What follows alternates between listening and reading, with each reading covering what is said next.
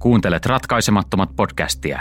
Podcastin on tuottanut Podimolle Suomen podcast media.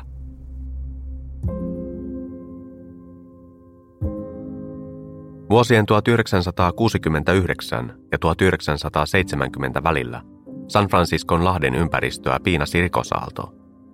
Neljä uhria sai surmansa, kaksi haavoittui ja kiitos tappajan lähettämien kirjeiden, lukemattomat muut saivat pelätä henkensä puolesta.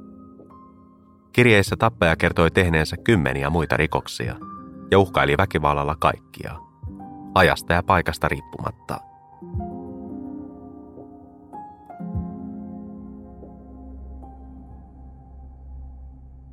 ...20.12.1968 oli kylmä yö Benician alueella Kaliforniassa.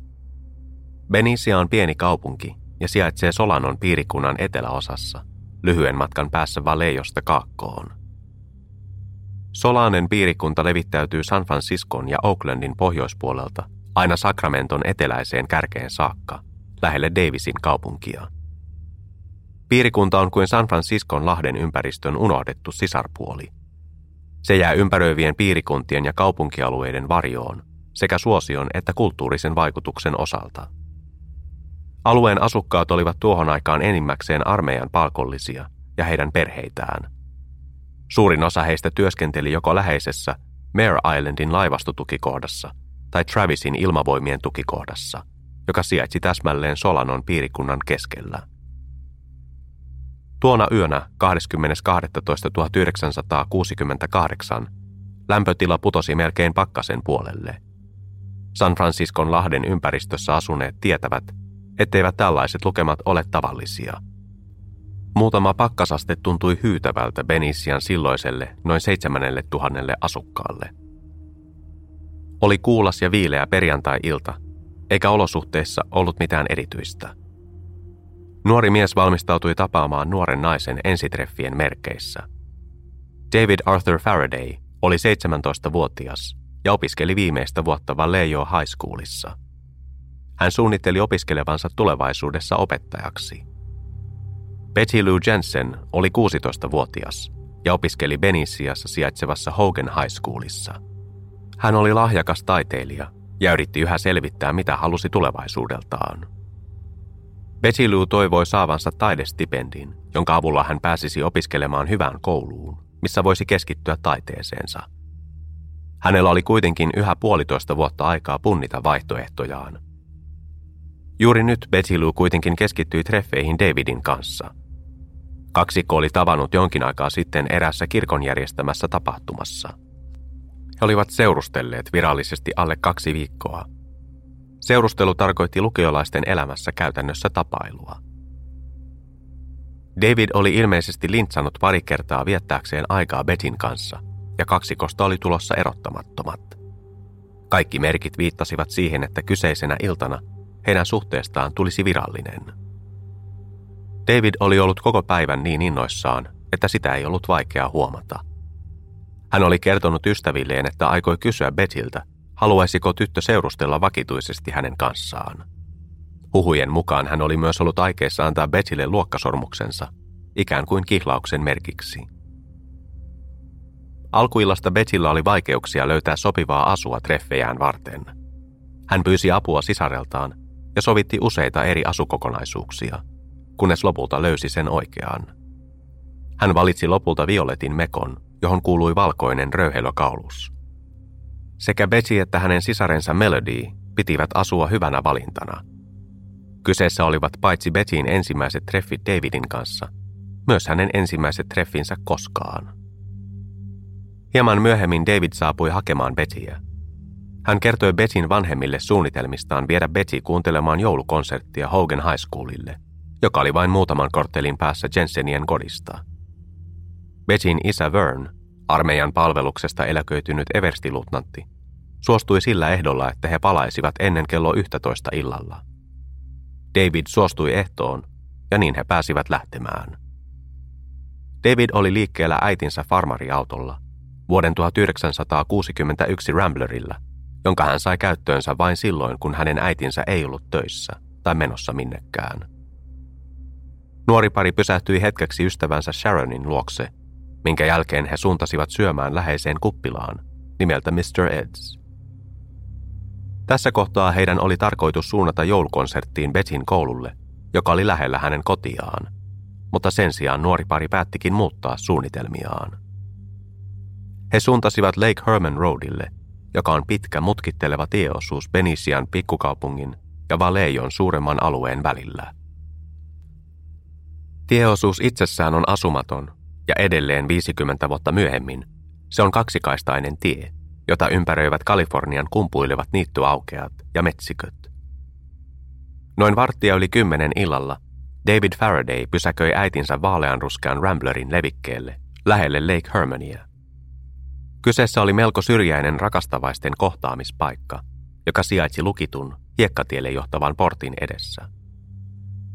Kaksikko ehti olla levikkeellä noin kello 11 asti, kun eräs aviopari sattui ajamaan heidän ohitseen. Homer ja Peggy Yore näkivät Ramblerin pysäköitynä levikkeelle, mutta he eivät huomanneet autossa mitään tavallisesta poikkeavaa. Näytti siltä, että David ja Betty istuivat lähekkäin auton etupenkillä, mutta mitään muuta asetelmasta ei saanut selville. Myöhemmässä poliisiraportissa Peggy Yore kuvailee näkemäänsä seuraavasti. Ajaessaan Lake Herman Roadia länteen, hän näki Benisian vedenpumppaamolle johtavassa risteyksessä Rambler-merkkisen farmariauton pysäköitynä keula idän suuntaan. Etupenkillä oli kaksi valkoihoista henkilöä, mies ja nainen. Kun auton ajovalot osuivat farmariin, mies suoristi selkäänsä. Rova Jor sanoi illan olleen kylmä, mutta farmariauto ei ollut huurteessa. Hän jatkoi. Tyttö lepuutti päätään vasten pojan olkaa. Kun auton valot osuivat Rambleriin, autossa istuva mieshenkilö nosti kätensä ratille. Vähän matkaa Lake Herman Roadia eteenpäin ajettuaan, Jorit näkivät punaisen lava-auton pysäköitynä tien varteen. Auto kuului kahdelle pesukarhuja metsästävälle miehelle, nimeltään Robert Connolly ja Frank Gasser, jotka olivat palaamassa paikalle tietä ympäröivästä tiheiköstä.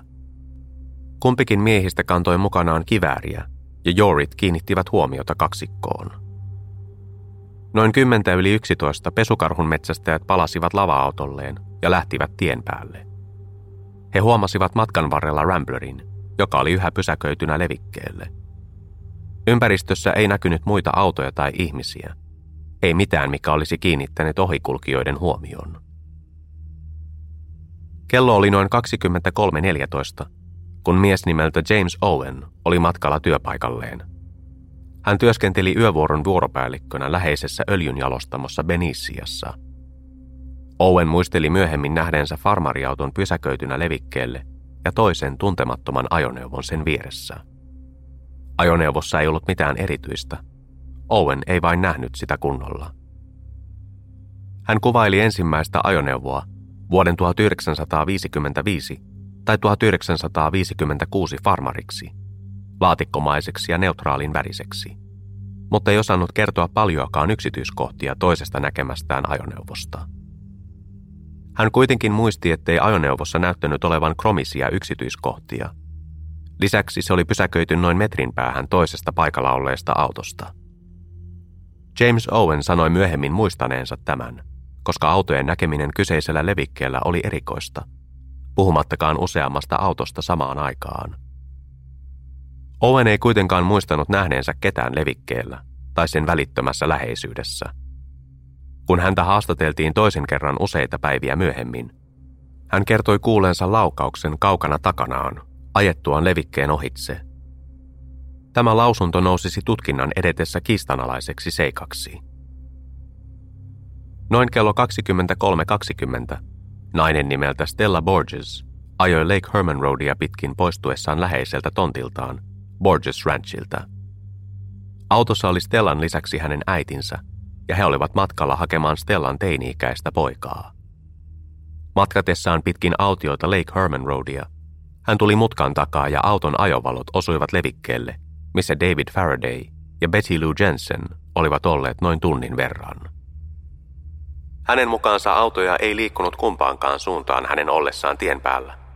Kun hän saapui levikkeen kohdalle, Ajovalot valaisivat pysäköidyn auton, ja hän huomasi avonaisesta ovesta osittain ulospudonneen pojan. Tyttö makasi kyljellään kasvot tielle päin. Hänellä oli yllään violetti mekko ja hän vaikutti hyvin pukeutuneelta. Hän näki paikalla vain yhden auton. Se näytti Ramblerilta. Oli väriltään harmahtava ja katolla oli kromattu kattoteline. Hän kertoo ajaneensa noin sadan kilometrin tuntinopeudella kohti Benicia ilmoittamaan tapauksesta. Nähdessään poliisiauton, hän antoi äänimerkin ja väläytti valojaan kiinnittääkseen poliisin huomioon. Nämä kaksi poliisia, kapteeni Daniel Pizza ja konstaapeli William Warner, olivat Enko-huoltoasemalla noin kolmen kilometrin päässä. Stella kertoi heille näkemästään kauhun ja järkytyksen sekaisessa tilassa, ja poliisit seurasivat häntä takaisin levikkeelle. Sieltä he raportoivat eteenpäin tapauksesta, joka sysäsi alulle yhden Amerikan kuuluisimmista selvittämättömistä mysteereistä. Synkän perinnön, joka on niellyt vuosien saatossa useita ihmiselämiä.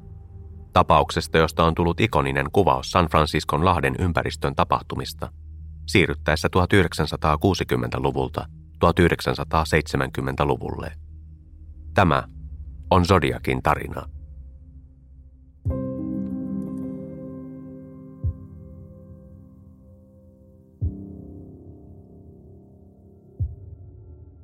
Kapteeni Daniel Pizza ja konstaapeli William Warner seurasivat Stella Borgesia takaisin levikkeelle.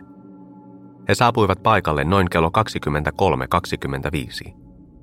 Seuraavan viiden minuutin aikana he ilmoittivat rikoksesta ja tekivät parhaansa auttaakseen uhreja. Konstaapeli Pierre Bidou Penisian poliisilaitokselta oli yksi ensimmäisistä paikalle saapuneista poliiseista – Vuonna 2007 ilmestynyttä dokumenttia varten häneltä koottiin lausunto, jossa hän kuvaili tapahtumien kulkua. Sinä iltana olimme suorittaneet etsinnän Lake Hermanin lähistöllä sijaitsevalle The Cottageille, joka on Benisian kaupungin omistuksessa. Meillä oli huumeiden etsintälupa. Takavarikoimme työparini kanssa noin 700 grammaa marihuonaa, mikä oli aikoinaan 1960-luvulla suuri määrä – Nykyään se ei kiipeäisi kovinkaan korkealle Richterin asteikolla. Olimme matkalla takaisin poliisilaitokselle toimittaaksemme marihuonan todistesäilöön. Ajaessamme levikkeen ohi, emme nähneet ketään rikospaikalla. Mutta siinä kohtaa on mutka ja ajovalot osuvat levikkeelle ohi ajettaessa. Olin kääntymässä poliisilaitoksen parkkipaikalle, kun saimme poliisiradion kautta tiedon Benisian poliisilaitokselta puhelusta – jonka mukaan Lake Herman Roadin varrella levikkeellä oli kaksi mahdollista ampumavälikohtauksen uhria. Käännyimme silloin työparini kanssa ympäri ja vastasimme hälytykseen. Meistä tuntui, että olimme olleet vain muutamien minuuttien matkan päässä rikospaikasta rikoksen tapahtuessa. Mutta vaikka kuinka muistelin, emme mielestäni nähneet muita ajoneuvoja tai merkkejä tapahtuneesta. Olen melko varma siitä, sillä se oli yksi asioista, joita kerroimme sheriffin toimistolla, että emme nähneet muita ajoneuvoja tai vastaantulijoita. Konstaapeli Pierre Bidou ja hänen työparinsa konstaapeli Steve Armenta vastasivat hälytykseen ampumavälikohtauksen uhreista ja saapuivat paikalle vain minuuttien kuluttua kapteeni Pitan ja konstaapeli Warnerin saapumisesta. Konstaapelit löysivät David Faradayn makaamasta äidiltään lainaamansa vaalean ruskean Ramblerin ulkopuolelta – Häntä oli ammuttu kerran korvan taakse, ja korvan ihoon jääneen ruutijäljen perusteella laukaus oli ammuttu lähietäisyydeltä. Hälytykseen vastanneet poliisit yrittivät antaa Davidille ensiapua odottaessaan ensihoitajien saapumista. He löysivät pulssin, joskin se oli heikko. Ensihoitajat siirsivät Davidin ambulanssiin ja kiirehtivät läheiseen sairaalaan. Kun Davidia alun perin tutkittiin, Konstaapelit ja ensihoitajat huomasivat hänen pitelevän luokkasormustaan vasemmassa kädessään. Hän oli luultavasti ollut ojentamassa sitä Betille, kun heidän illanviettonsa keskeytyi. Näkymä Betty Lou Jensenin ympärillä oli puolestaan täysin toisenlainen. Hänen ruumiinsa oli löytynyt vatsaltaan noin yhdeksän metrin päästä paikalla olleesta autosta. Stella Borges, joka oli alun perin huomannut ruumiit ajaessaan pitkin Lake Herman Roadia, oli nähnyt Betin makaavan kyljellään. Tämä kertoi myöhemmin tutkijoille Betin olleen yhä elossa, kun Stella oli ohittanut rikospaikan. Noin 15 minuutin kuluttua, kun poliisit saapuivat paikalle ja yrittivät tarjota ensiapua, oli Betty Lou Jensen kuitenkin jo nukkunut pois. Heikko verivana osoitti hänen liikkuneen Ramblerin luota ruumiin lopulliseen löytöpaikkaan, noin kahdeksan metrin päähän farmariautosta. Häntä oli ammuttu kaikkiaan viisi kertaa, ja kaikki laukaukset olivat tulleet takapäin. Kolme luotia oli osunut Petiluun yläselkään, kaksi puolestaan alaselkään. Ruumiinavaus tulisi myöhemmin paljastamaan luotien kulkeneen hänen sydämensä, maksansa ja oikean munuaisensa läpi, kun taas kolme muuta laukausta olivat osuneet hänen keuhkoihinsa. Solanon piirikunnan sheriffille työskentelevä etsivä ylikonstaapeli Leslie Lundblad saapui rikospaikalle hieman puolen yön jälkeen. Noin puolen tunnin kuluttua siitä, kun ensimmäiset neljä konstaapelia olivat vastanneet hälytykseen. Lundbladin saapuessa paikalle David Faraday oli jo kiiretetty sairaalaan. Betty Lou Jensenin ruumis puolestaan oli yhä rikospaikalla. Hänet oli julistettu kuolleeksi ja konstaapelit olivat peittäneet ruumiin tummalla peitteellä. Liidulla piirretyt ääriviivat kertoivat, mistä ruumiit oli löydetty, ja kuolinsyyn tutkija saapuisi pian paikalle hakemaan Betsin ruumista ruumiinavaukseen. Etsivä ylikonstaapeli Lundblad käski erästä konstaapelia menemään sairaalaan ja kuulemaan Davidia niin pian kuin mahdollista. Konstaapelin saapuessa paikalle hänelle kuitenkin kerrottiin lausunnon saamisen olevan mahdotonta. David oli hetkeä aikaisemmin julistettu kuolleeksi. Poliisit seurasivat Lundbladin antamia ohjeita ja haravoivat aluetta todistusaineiston toivossa. He löysivät Betiluun käsilaukun koskemattomana auton läheltä. Koska mitään muuta ei näyttänyt puuttuvan, ryöstö voitiin karsia mahdollisten motiivien listalta lähes välittömästi. Etsivien silmin näytti siltä kuin kumpaankaan ruumiiseen ei olisi koskettu ennen tai jälkeen kaksikon kuoleman. Tämä kavensi mahdollisten motiivien listaa entisestään – Kyseessä vaikutti olevan satunnainen rikos, joka oli tehty henkilökohtaisista syistä. Seuraavina päivinä koko ympäröivä asuinalue oli shokissa. Tämä näennäisesti satunnainen, väkivaltainen murha puhkaisi Solanon piirikuntaa ympäröineen turvallisuuden kuplan. Erityisen voimakkaasti vaikutukset näkyivät kalifornialaisessa Benisian pikkukaupungissa – Useat todistajat raportoivat omakohtaisia kokemuksiaan kohtalokkaan illan tapahtumista, mikä antoi poliisille lisätietoa Davidin pysähdyspaikaksi valitseman levikkeen ympäristössä liikkuneista henkilöistä. He haastattelivat Jorin pariskuntaa, joka oli liikkunut Lake Herman Roadilla pariin otteeseen kyseisenä iltana, jotta Homer Jor oli päässyt tarkastamaan läheisellä vedenpumppauslaitoksella tekemäänsä työtä. He puhuivat myös Robert Connellille ja Frank Gasserille, pesukarhun metsästäjille, jotka olivat poistuneet alueelta vain minuutteja ennen välikohtausta, joka nyt tunnettiin nimellä Lake Hermanin murhat. He kertoivat nähneensä Ramblerin pysäköitynä levikkeelle poistuessaan, mutta sanoivat myös nähneensä valkoisen Chevin, kenties Impalan, pysäköitynä lähistölle saapuessaan paikalle aiemmin samana iltana, noin yhdeksän aikoihin. Tutkijat puhuivat myös nuorukaiselle nimeltä William Crow, joka oli ollut ajelulla tyttöystävänsä kanssa samana iltana. Hän kertoi poliisille nähneensä valkoisen Chevin levikkeen ympäristössä noin puoli kymmenen aikaan illalla. Havainnon valkoisesta Chevistä varmisti myös paikallinen maanviljelijä Bingo Wesner, joka oli liikkunut rikospaikan lähistöllä tuona iltana. Hän oli käymässä lampaidensa luona noin kello 22 ja huomasi valkoisen Chevrolet Impala henkilöauton, pysäköitynä vedenpumppauslaitoksen eteläisen portin lähistöllä. Poliisi oli kuullut Humble Oilin öljynjalostamolla työskentelevää James Owenia ampumavälikohtauksen jälkeisenä päivänä. Hän oli kertonut nähneensä toisen ajoneuvon pysäköitynä alle parin metrin päässä farmariautosta, noin vartti yli yksitoista, mutta ei pystynyt kertomaan tapahtuneesta enempää. Kun he kuulivat Owenia uudemman kerran vain muutamia päiviä myöhemmin, hän muutti lausuntoaan ja kertoi auton olleen mahdollisesti useita metrejä kauempana. Tässä lausunnossa hän myös kertoi poliisille kuuleensa laukauksen alle minuutin kuluttua levikkeen ohittamisesta. Hän ei ollut maininnut laukausta aiemmassa lausunnossaan. Poliisi pyysi sekä pesukarhun metsästäjiä että James Owenia luovuttamaan aseensa tutkittaviksi.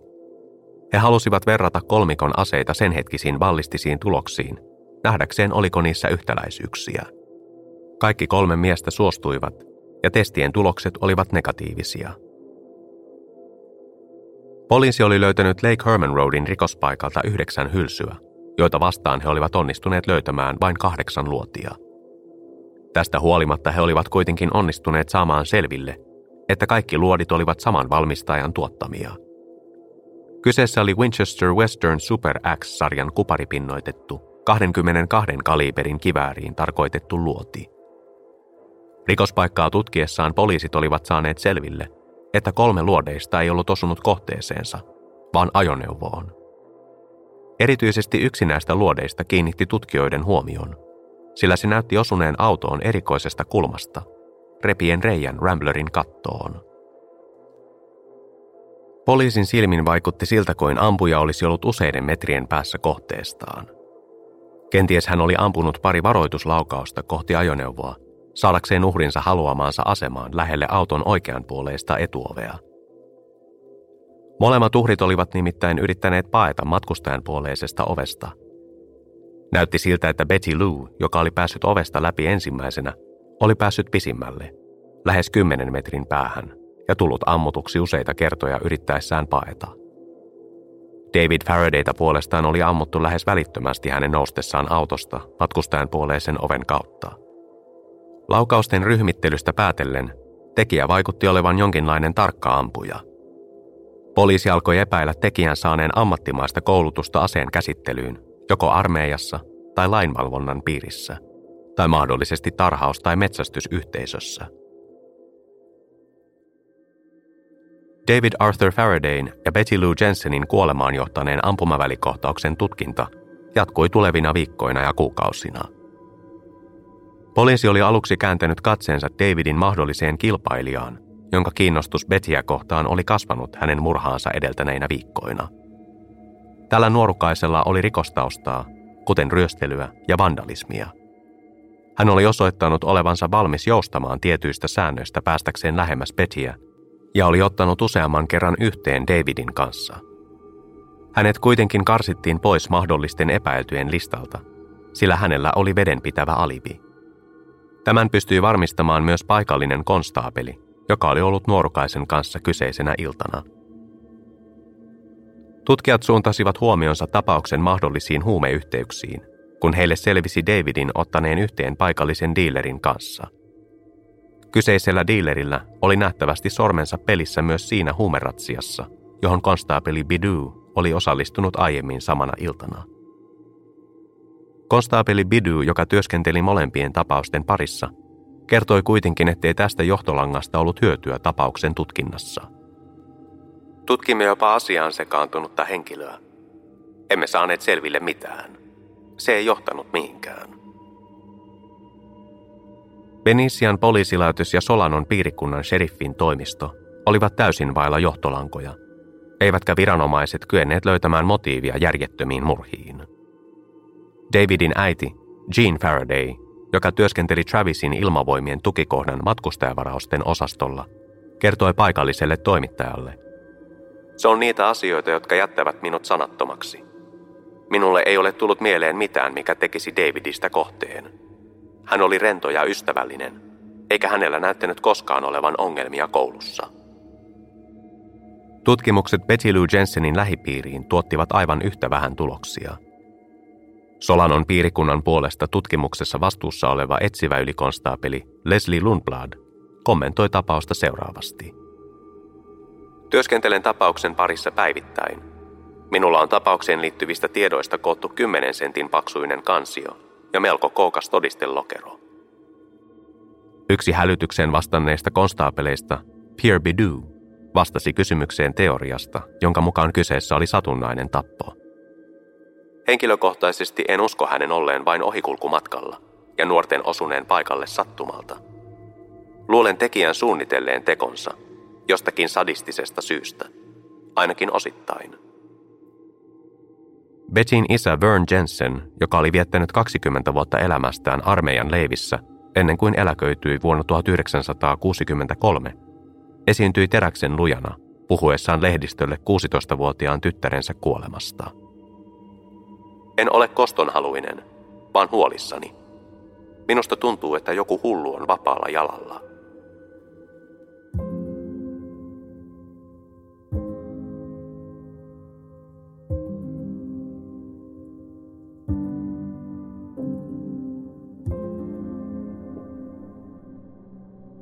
Kuukausia kului, ja tutkinta Lake Herman Roadilla surmansa saaneiden nuorten murhaajan löytämiseksi ei edennyt mihinkään. Niin talvi kuin kevätkin päättyivät ajallaan, ja ennen pitkää kesä saapui San Franciscon lahden ympäristöön. Erityisen lämpimänä heinäkuun neljäntenä, kun elohopea kohosi yli 30 asteeseen, Vallejon kaupunki oli unohtanut David Faradayn ja Betty Lou Jensenin seitsemän kuukauden takaiset selvittämättömät murhat. Lapset leikkivät kaduilla, ja naapurustot valmistelivat grillijuhlia nuorten viettäessä aikaa ulkona, aina aamun pikkutunneille asti ilotulitteilla leikkien. Darlene Elizabeth Ferrin, tyttö nimeltään Darlene Elizabeth Suenin, oli pyytänyt tämän perjantain vapaaksi työpaikastaan Terry's Waffle Shopista, kuppilasta, joka oli avoinna vuorokauden ympäri. Hän vietti suurimman osan päivästä perheensä ja ystäviensä kanssa – huolehtien samalla tyttärestään Diinasta, joka oli tuolloin vain puolentoista vuoden ikäinen. Darlene ei viettänyt tuona päivänä paljoakaan aikaa aviomiehensä kanssa. Dean Ferrin työskenteli eräässä toisessa vallejolaisessa ravintolassa. Ulkopuolisten silmin heidän parisuhteensa näytti voivan hyvin, mutta pian kävisi ilmi, että Darlene oli elänyt aivan omaa elämäänsä, josta Dean ei joko tiennyt tai johon hän ei ollut osallisena. Tilanne oli vähintäänkin monimutkainen. 22-vuotiasta Darlenia, joka käytti lempinimiä Dee, kuvattiin vapaaksi sieluksi. Kuvaus sopii hänen tarinaansa täydellisesti. Darlene oli viettänyt kuluneina kuukausina aikaa hämärässä seurassa, hänen perheelleen sekä valleijolaisessa ystävilleen tuntemattomien ihmisten kanssa. Hän teki vapaapäivinään uusien ystäviensä kanssa päiväretkiä läheisiin kaupunkeihin – kuten San Franciscoon. Mutta ulkopuolisen silmin kyse oli vain uusista ystävistä ja Dean itsenäistymisestä. Useat eri teoriat liittäisivät myöhemmin nämä uudet ystävät huumemaailmaan, mutta näiden teorioiden todenperäisyydestä ei ole varmaa tietoa. On toki mahdollista, että ne pitävät paikkaansa, mutta totuutta on lähes mahdotonta saada selville melkein 50 vuoden jälkeen. Darlenilla oli takanaan aiempi avioliitto James-nimisen miehen kanssa, mutta kesällä 1969 liitto oli vain muisto menneisyydestä. Michael Renault Mago puolestaan oli hiljainen ja vaatimaton nuorukainen. Hän oli kolme vuotta Darlenia nuorempi, vuonna 1969 vain 19-vuotias. Hän asui yhä kotona, oli sinkku ja työskenteli päivätyöläisenä. Michaelilla, kutsuma nimeltään Mikeilla, oli kaksoisveli nimeltä Steve, joka oli myös osoittanut kiinnostusta Diitä kohtaan kuluneina kuukausina. Mike näytti kuitenkin pärjänneen veljeään paremmin ja nautti Dean kanssa viettämästään yhteisestä ajasta, aina kun he vain saivat sitä järjestettyä. Mike tunsi myös Darlenein aviomiehen Deanin, mikä mutkisti asioita entisestään – Yksi mielenkiintoinen seikka Mike Magossa oli hänen tapansa pukeutua useisiin vaatekerroksiin, myös kesän kuumina kuukausina. Useat ihmiset, D mukaan lukien, huomauttivat häntä asiasta ja kiusoittelivatkin häntä siitä. Mike kuitenkin pukeutuu kerroksittain yksinkertaisesti siitä syystä, että hän oli varreltaan hoikka ja halusi näyttää lihaksikkaammalta tehdäkseen vaikutuksen naisiin. Kun Dee soitti Maikille 4.7.1969 ja pyysi Maikia viettämään iltaa kanssaan, nuorukainen tarttui tarjoukseen empimättä. Dee ja hänen ystävänsä olivat suunnitelleet tapaavansa myöhään illalla Dean kotona, joten hän päätti tehdä viime hetken kauppareissun. Muut pyysivät häntä hakemaan myös ilotulitteita, mikäli joku kojuista vielä myisi niitä. Darlenein veli Leo vitsaili myöhemmin, pyytäneensä sisartaan hakemaan samalla reissulla marihuonaa. Noin kello 23.45 Darlene pysähtyi Mike Magoon kodin eteen ruskeassa vuoden 1963 Chevy Corvairissaan. Mike jätti ilmeisesti television päälle ja kiiruhti ulos tervehtimään Diitä, vain palatakseen saman tien sammuttamaan laitteen ennen lähtöään. Dee ehdotti, että he menisivät syömään. Mike, joka oli aivan yhtä nälkäinen, suostui tähän. He suuntasivat kohti läheisen kuppilan autokaistaa. Kyseessä oli samainen Mr. Eds, jossa David Faraday ja Betty Lou Jensen olivat pysähtyneet illalliselle kuukausia aiemmin. Heidän saapuessaan yhä vilkkaasti liikennöidylle kuppilan parkkipaikalle, Dee päätti kuitenkin muuttaa suunnitelmiaan. Hän poistui parkkipaikalta ja kertoi Maikille haluavansa mennä jonnekin, missä he voisivat puhua rauhassa. Keskiyön aikaan kaksikko pysähtyi hiljentyneelle Blue Rock Springs Parkin parkkipaikalle. Ympäristössä ei näkynyt ristin sieluakaan. He keskustelivat muutamia minuutteja ja kömpivät lähemmäs toisiaan ilotulitteiden valaistessa satunnaisesti kesäistä yötaivasta. Muutaman minuutin sisällä heidän hiljainen hetkensä keskeytyi, kun joukko teinejä saapui parkkipaikalle sytyttämään sähikäisiä. Nuoret pitivät hetken aikaa meteliä, mutta poistuivat sitten kesäyöhön. Seuraavien muutaman minuutin ajan Dee ja Mike jatkoivat keskusteluaan aivan kahden. Heidän puhuessaan auto kääntyi lähes tyhjälle parkkipaikalle ja pysähtyi Darlenein Chevy Corvairin taakse. Auto oli paikallaan hetken aikaa ja sammutti ajovalonsa muutamaksi sekunniksi, ennen kuin vaihtoi vaihdetta ja poistui paikalta. Mike kysyi Dealtä tästä vieraasta autosta, mutta hän vastasi välinpitämättömästi. Älä siitä huoli. Noin kymmenen minuutin kuluttua auto palasi. Tuona aikana parkkipaikka oli ollut hiljainen. Tuntematonta ajoneuvoa kuvailtiin vaaleanruskeaksi Ford Mustangiksi tai Chevy Corvairiksi, ja se muistutti ulkonäöltään Darlenein autoa. Tyhjästä parkkipaikasta huolimatta, kuski pysäköi aivan nuoren parin taakse. Ajovalojen heijastuessa heidän autonsa tausta ja sivupeileistä, Darlenein ja Michaelin oli mahdotonta tunnistaa vieraan auton kuskia tai arvailla, mitä hän mahtoi haluta. Niin Dee kuin Mikekin arvelivat, että kyseessä olisi ollut poliisi. Tuntematon henkilö nousi autosta kädessään kirkas taskulamppu, joka osoitti suoraan kaksikkoa kohti. He alkoivat etsiä ajokorttejaan. Taskulamppu sokaisi sekä Maikin että Darlenein. He pystyivät hädintuskin pitämään silmänsä avoinna, kun tämä tuntematon henkilö lähestyi heidän pysäköityä autoaan matkustajan puolelta. Mike valmistautui avaamaan suunsa, mutta laukausten ryöppy keskeytti hänet. Darlene Ferinin autoa kohti ammuttiin viisi laukausta – Poliisi sai myöhemmin selville, että laukaukset oli ammuttu 9 millisellä Luger-pistoolilla. Molempia matkustajia oli ammuttu useita kertoja. Itse asiassa monet ampujaa lähimpänä olleeseen Mike Magoohun osuneista luodeista olivat kulkeneet hänen lävitseen ja osuneet myös Darleniin. Viisi laukausta ammuttuaan ampuja kääntyi ympäri ja käveli takaisin kohti omaa ajoneuvoaan. Darlene oli haudan hiljainen ja oli mahdotonta sanoa, oliko hän elossa vai kuollut. Michael sen sijaan oli yhä elossa, mutta kärsi kovista kivuista. Hän äänteli tuskissaan ja kuulosti siltä kuin olisi yrittänyt huutaa ja vaikeroida samanaikaisesti. Michael yritti saada otetta todellisuudesta ja ryömiä auton takapenkille, mutta ampuja ilmeisesti kuuli hänen ääntelynsä ja näki liikettä auton sisällä. Hän palasi autolle ja ampui uudelleen, tällä kertaa kaksi laukausta kohti kumpaakin uhria. Tuona ohikiitävänä kauhuntäyteisenä hetkenä, maatessaan avuttomana ja ansassa auton takapenkillä, Michael Mago näki vilaukselta miehen aseen piipun takana. Miehen, joka nyt palasi omalle autolleen ja katosi yöhön. Mike onnistui kiipeämään ulos avoimesta ikkunasta, vain pudotakseen maahan avoimet haavansa edellä. Siinä maatessaan mahdollisesti kuolemaisillaan, Michael Mago käänsi katseensa parkkipaikalta poistuvaan pakoautoon – Vasta silloin ajatus kuolemasta alkoi tuntua hänestä todelliselta. Kolme teiniä, kaksi poikaa ja tyttö, poistuivat moottoritieltä ja ajoivat Blue Rock Springs Parkin parkkipaikalle.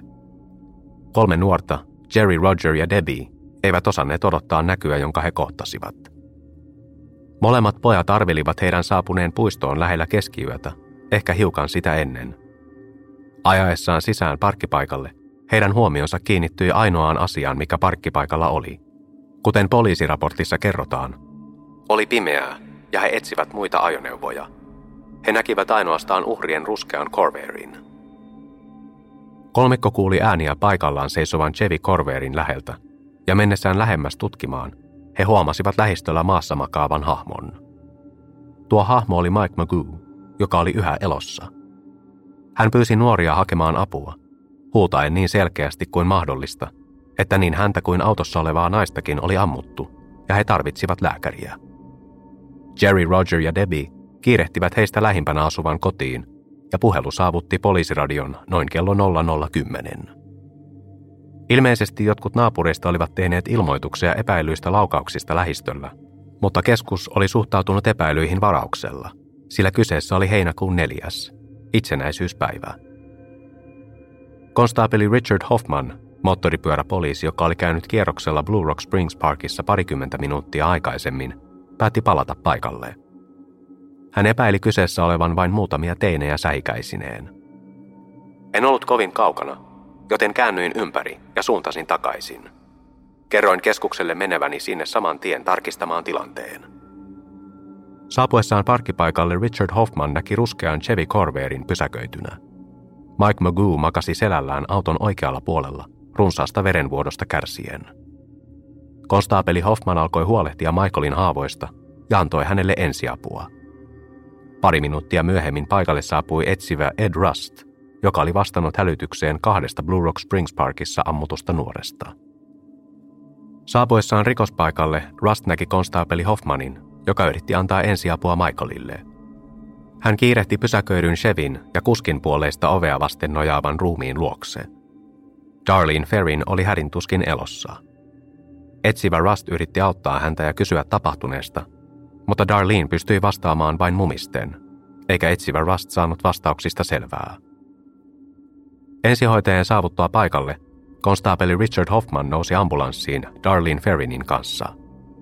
Heidän saapuessaan sairaalaan, Darlene oli kuitenkin jo menehtynyt. Michael Magoo selvisi haavoistaan, mutta välikohtauksen jättämät henkiset ja tunneperäiset arvet tulisivat vaivaamaan häntä koko loppuelämänsä ajan.